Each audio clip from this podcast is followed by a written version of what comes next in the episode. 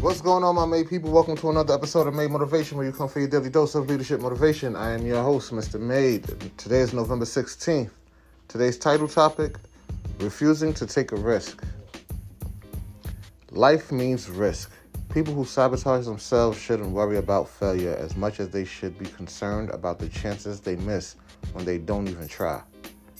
Speechwriter Charles Parnell observed too many people are having what might be called near life experiences. They go through life bunting, so afraid of failure that they never try to win the big prizes, never knowing the thrill of hitting a home run or even taking a swing at one. French writer, poet, and critic Guillaume Apollinaire wrote, Come to the edge. No, we will fall.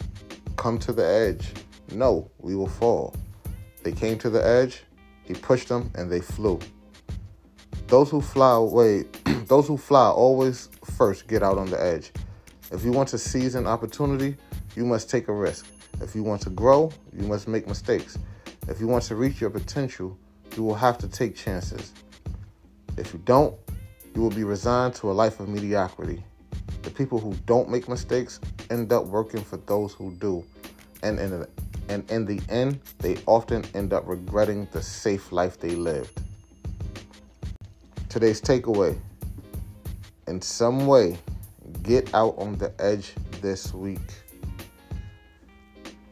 Hey, this right here coincides with one thing that I say all the time. And I've been saying it for years. So much I even have a shirt that states it. Just start if you have something you want to do, if you have an idea, just start. Just do it. Step out on the edge and take the chance. Because the one thing that's guaranteed, if you don't try, you're guaranteed to fail. But if you do try, you just may succeed. Stop being afraid of failure because failure is just a mindset. You truly only failed if you stop trying to do what it is that you want to do.